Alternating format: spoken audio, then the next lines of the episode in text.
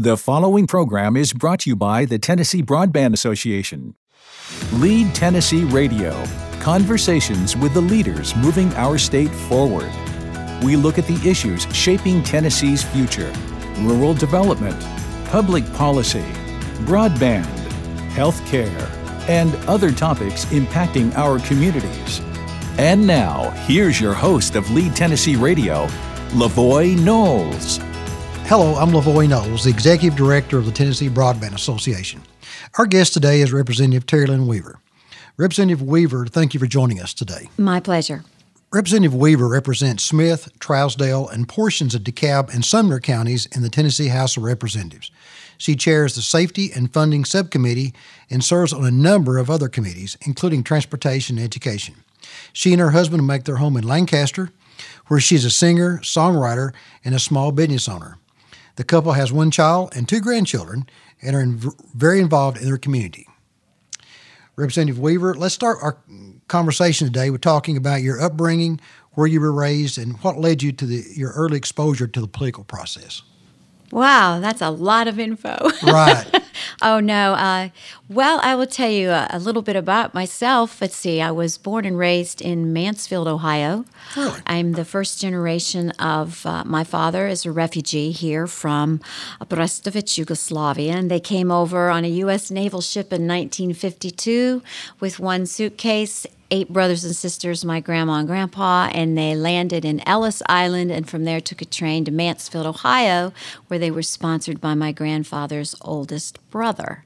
And they had a, um, a job waiting for my grandfather at the Mansfield Brick Industry. They made bricks there. And uh, my dad was 12 when they came, and he went into first grade at a public school, and he learned English mighty quickly. Wow. So I have an amazing um, um, history of, of the, the, the journeys and the adventures that um, my dad's side of the family uh, came through. So around the kitchen table growing up, I have numerous stories of of their journeys uh, since World War II, and and and it's part of my DNA currently today. Right. So, uh, and I'm writing a actually working on writing a book on that.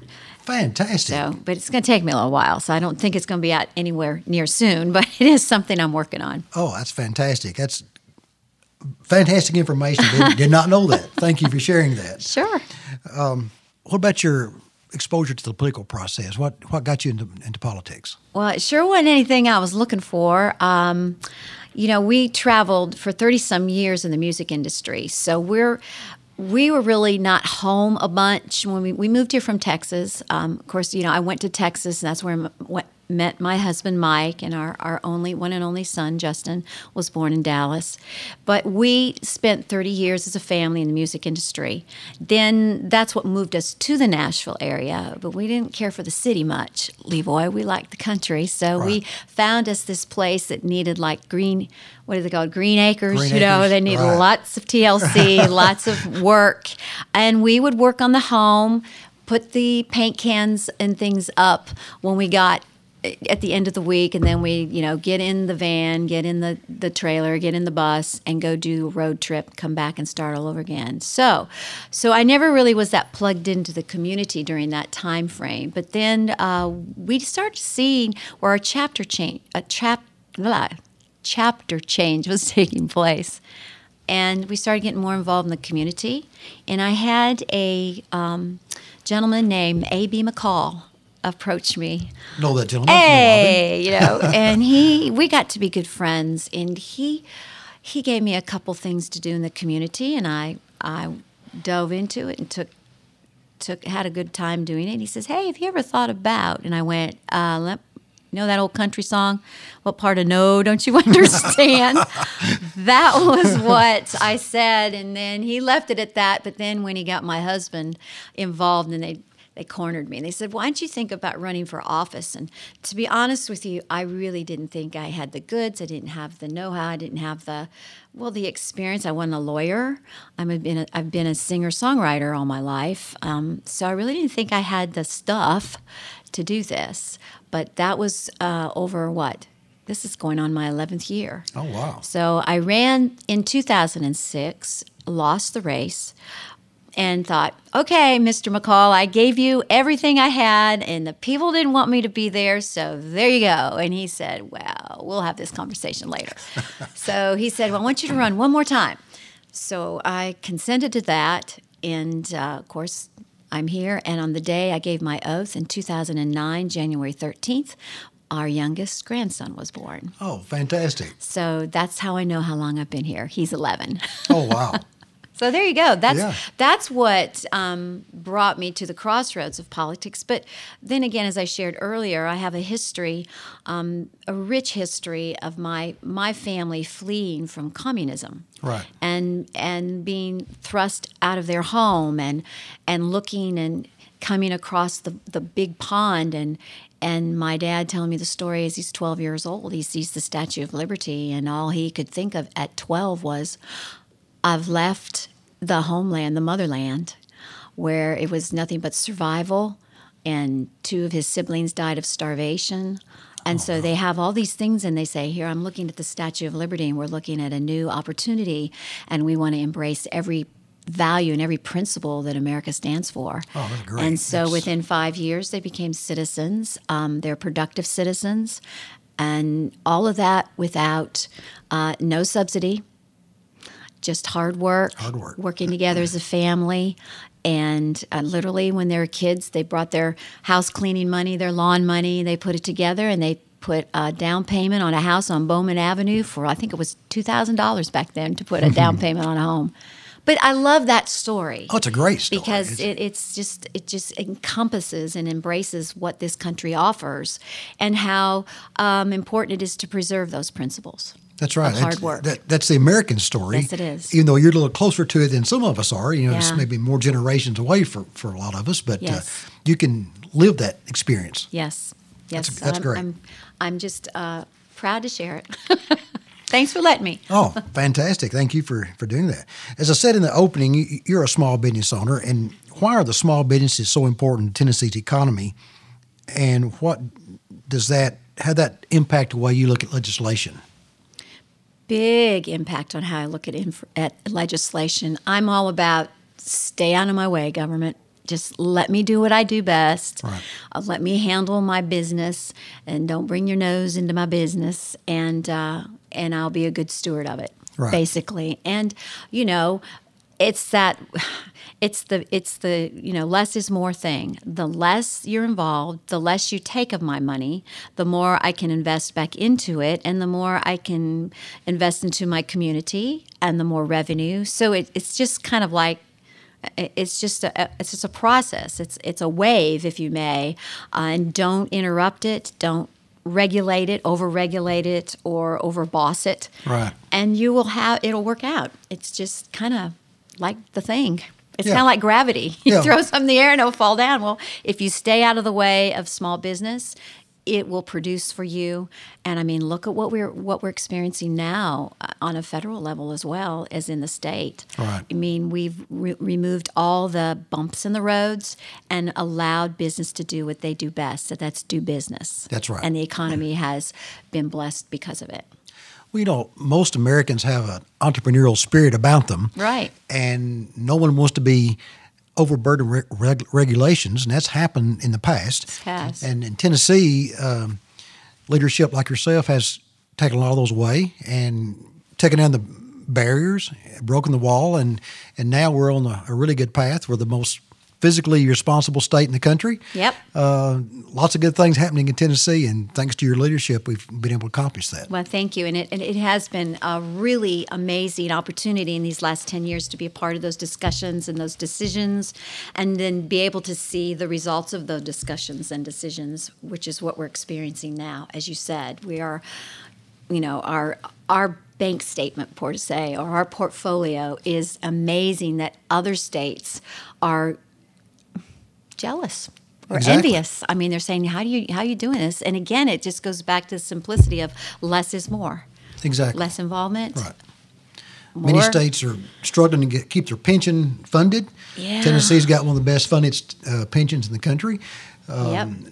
Don't have an income tax. We're working on decreasing other business taxes. Got rid of the death tax. That Exactly. was part of my discussion. I Exact- loved working on. That's when I learned a lot from Laffer, who was here, Art Laffer, and he uh, he really um, he was involved with us. We had us the stakeholders around the table, and we thought, you know, sometimes when we look at cutting tax, then the first thing the state wants to look at was that's a whole that's a whole chunk of change over here that we're not going to get.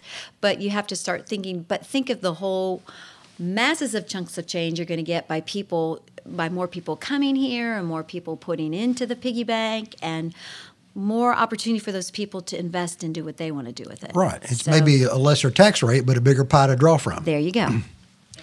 What particular challenges do you see facing the rural population in our state at this time? Well, I live in the, in a holler uh, at, at an, on a dead end road, and one of the challenges is roads. I will say um, potholes and all the rain we've been having have Right. been really washing away some of the roads that we do have. So I would say some of the biggest issues in rural Tennessee would be, of course, infrastructure Infrastructure, it's a big and item. yeah. that and, and good roads to get to your homes and good roads for for farmers to to uh, you know drive their tractors to get the stuff there so produce commerce Right. but also a, a big a big part of infrastructure is what you don't drive on it's what's buried underneath and that's you know broadband and good Exactly. internet connection because we are so mobile and so entrepreneurish. We're we're finding a lot of people in rural Tennessee are basing their headquarters right out of their home, which Right. my husband and I are. You know, he he is a contractor and he does a lot of remodeling. So we do everything on our little laptop and we have got to have a great printer and we've got to have good internet service and even on weekends be able to video stream a good movie when you're wiped out at the end of the week you just want to veg and That's watch a right. good That's movie right. so all those things are important to rural tennessee Sure it is. and to be able to communicate and so that's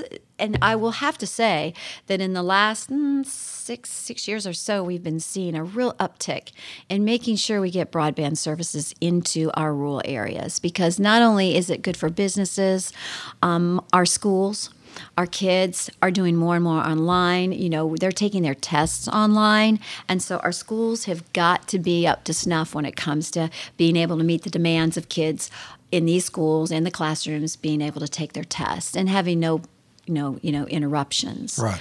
Uh, and then, of course, our reconnect uh, 55 uh, drive to 55, where a lot of adults are going back to school. Right. So they come home from work.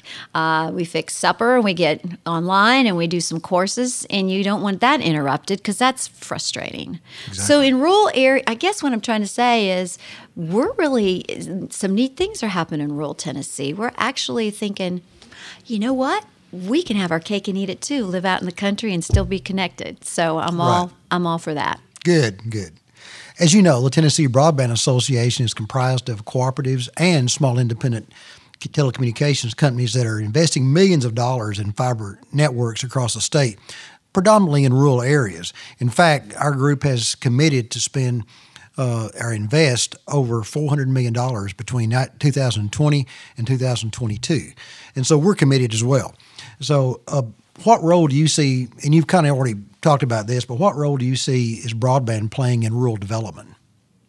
It's just huge. Again, if a if a new company wants to come out, like say to Smith County or DeKalb, one of the very first things they're going to say, okay, can I drive there? Can I get to this? Well, if you've got an industrial park or an area that the counties are working on, is it accessible to get a truck and a car? But oh, by the way, if you don't have high speed connection here, I can't operate my business here. Right, it's a deal so it is a deal cutter. It's one of the first things I'll ask you. Right.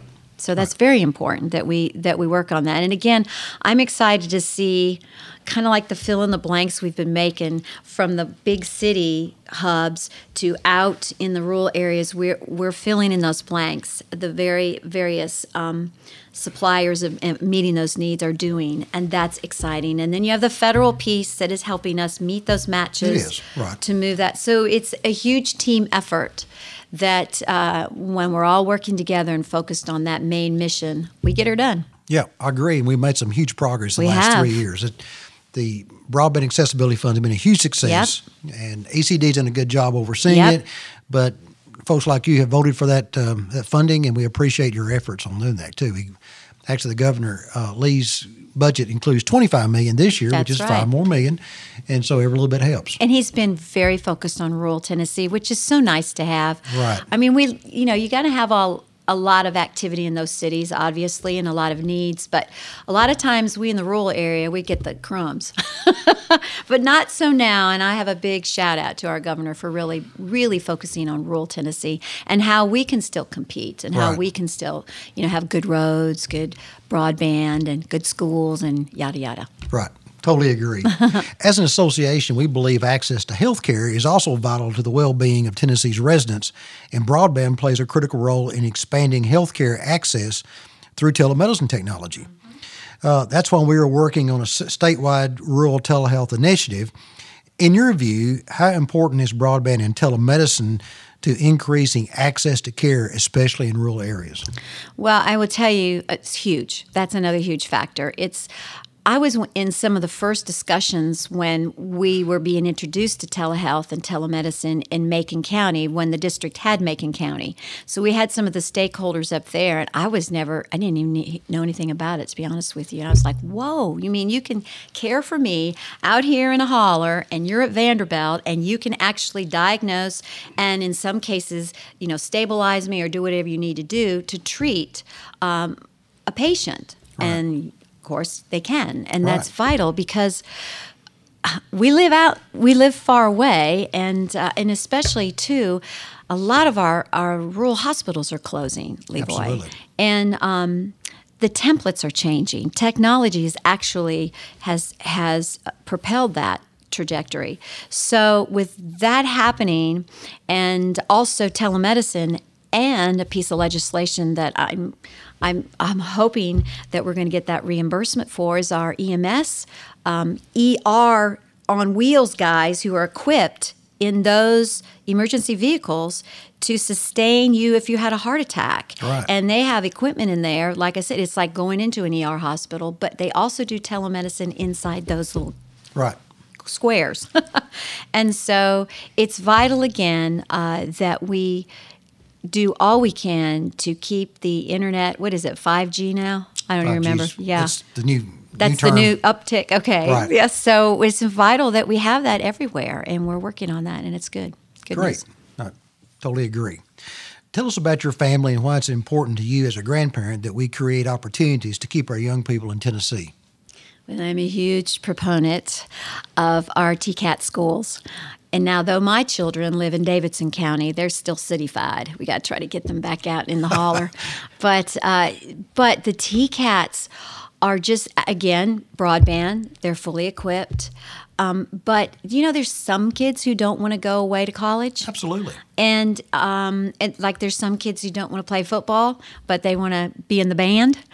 Uh, Right. But there's some kids that want to basically take a trade, a work skill, welding, farming, or whatever, and they want to be able to uh, work and focus on kind of what we did when I was in school called vocational school or vocational school, yeah. Vocational. And so then you you work on that skill, you get your graduating diploma on graduating day out of high school, and then you can also get a piece of paper that says, "Hey, you've got this many hours of post-secondary schooling, and you can just go ahead and get you a full-time job." And some of them jobs pay mighty fine buckaroos. They do. And so, that being said, in answer to your question, Leroy, is they can stay in rural Tennessee and have a good job, Right. and that's important. That's important. So we we need those skill based jobs, um, and they're available, and they can entrepreneur right out of their home, be a plumber, be an electrician, be a welder, and stay right inside beautiful Smith County. And go fishing in the morning, come home, and work out of the house. That's right. Go hunting in afternoon. yes, there you go. I live in Warren County, so I, I know exactly uh, what you're talking about. And and uh, living in a rural area, you'd have different a different quality of life. Yes, it's, you do. It's, it's something different, and we appreciate you being a a rural representative representing your rural counties because it, it's a different um, thought process from the metropolitan to rural areas. oh yeah, even the wardrobe's different. That's true. That's true. You serve as chair of the Safety and Funding Subcommittee and on other committees as well that deal directly with education. Why are these issues important to you? Well, uh, again, the texting and driving issue is very important to me because we were starting to see an uptick in um, fatalities on our roads. And I am a chair, chair lady, I guess, chair lady of uh, a subcommittee of safety and funding in transportation. So I take very serious, um, you know, what's going on on the roads. So basically, this is a piece of legislation that's been com- it had been coming through our our doorways for like four years. Right. Took me a while to kind of consent to it, but when I was educated on it, and I got to say, hmm, well, we need to do something about a distraction issue while driving. Um, and so that's what we decided to do. We're going to take this route. Now, we're going to get the numbers in the next year or two, how effective the law that we put in place is. Um, in fact, we asked that question today. We asked safety, what do we have any d- data on that? And they said, no, we need another couple years to do that. And we'll look and see what the results are. I would like to think that, yes, it is saving lives it's it's keeping me off my phone. I literally put my phone in my my little cubby there, and uh, I guess it's it's education. We have to just train ourselves. Look, we need to be responsible behind the wheel, right? And and with all the the traffic we have now in Tennessee is everybody's just wanting to live here because it's a great state to live in. We're having growing pains, and so uh, there's a lot of people on the road. So we got to really, really focus more on what we're doing at that time, and that's ten and two. Have you ever heard that? I have. You know, ten and two yes. on the wheel and look straight ahead. Right. So, so that's important um, in answer to your question. Okay. What are some of the challenges you see ahead for the state, and what are some of the issues that you're particularly excited to tackle this session? Well, I think some of our challenges I alluded to earlier is the fact that we are growing so fast and uh, we don't have enough concrete or pavement or roadway to accommodate all the vehicles. You're exactly right. And this has become, and we've been having people, I know I'm frustrated, you're frustrated. We're trying to find out, you know, how can we meet those demands? We've had conversations of uh, transit, we've had conversations of rail. Um, of course, in the city, a lot of new sky. I mean, I think the crane is the new state fl- uh, flower because they're just there's buildings everywhere. everywhere. and there's new residences. So a lot of people that are moving into the burr, into the Nashville per, per se in the city they don't have vehicles because you couldn't get anywhere around here if you did. That's right. So it's just it's it's a challenge, Levoy, going forward. Um, I love trains, planes, and automobiles, and so I'm really been having discussions over the summer with other outside the box ways to number one meet that demand. Number two, how you're you going to pay for it? And we pay as we go in this state, which is a great thing. We're not in debt. Right. So we have principles in place that really have made us who we are today. So so are we going to be have to change some of that? You know, we're not a tollway state. I would never ever um, uh, support something that like that. But there are things that other states uh, other states are doing with technology in terms of hot HOV lanes. There's technology in place now to where you can have a little number or something on your windshield and they can know that you're in the right lane and then you pay for that. And people would pay for that to get from like say rural Smith County into Nashville to work. Right. Other states are actually have multiple states that work together. I know Florida and Georgia. If you buy F- Florida SunPass, it works in Georgia and Atlanta, mm-hmm. and they're HOV lanes. Yes. And so once it goes through, I'm sure Georgia gets a split of the cut. They do, and they some of it's there. designated for roads. So, because as you know, the gasoline fuel tax is not cutting the mustard. It's not making us enough money to right. take care of the expenses of putting in major highways and major roadways to accommodate the growth. So. Good, right. We've covered a lot of ground, and I appreciate no your pun time. intended. And, but I appreciate you being here today and sharing Thank with us. you. Is there anything else you'd like to cover before we um, come to a close? Well, I just wanted to say again, it's just an honor. It's a privilege to serve um, in this position as a voice of the people uh, that I represent, and it's really it's really exciting for like today. The hallways were buzzing with all kinds of topics and, and interests and concerns. And it's really wonderful to see how the whole machine works Right. and how we work at really making Tennessee a better place to live, uh, raise a family, work, have a business. And that's why we're growing so well. Not to mention, it's the most gorgeous state in the whole US of A. Well, I agree with all the above, but I also want to thank you for your time and, and effort. You, it, it, it's a lot of work, yes. and it's uh, sometimes kind of thankless, but we appreciate the effort that you're making to make t- Tennessee even better and make it more business friendly. And so, again, thank you for your efforts and from from being from rural Tennessee. well, thank you. And definitely it's teamwork. Exactly. Thank you. Again, I'm Levoy Knowles, and this episode of Lead Tennessee Radio is brought to you by the Tennessee Broadband Association, both cooperative and independent companies connecting our state's rural communities and beyond with world class broadband. Thank you for listening and helping us share with these conversations with the people leading Tennessee forward. Thank you.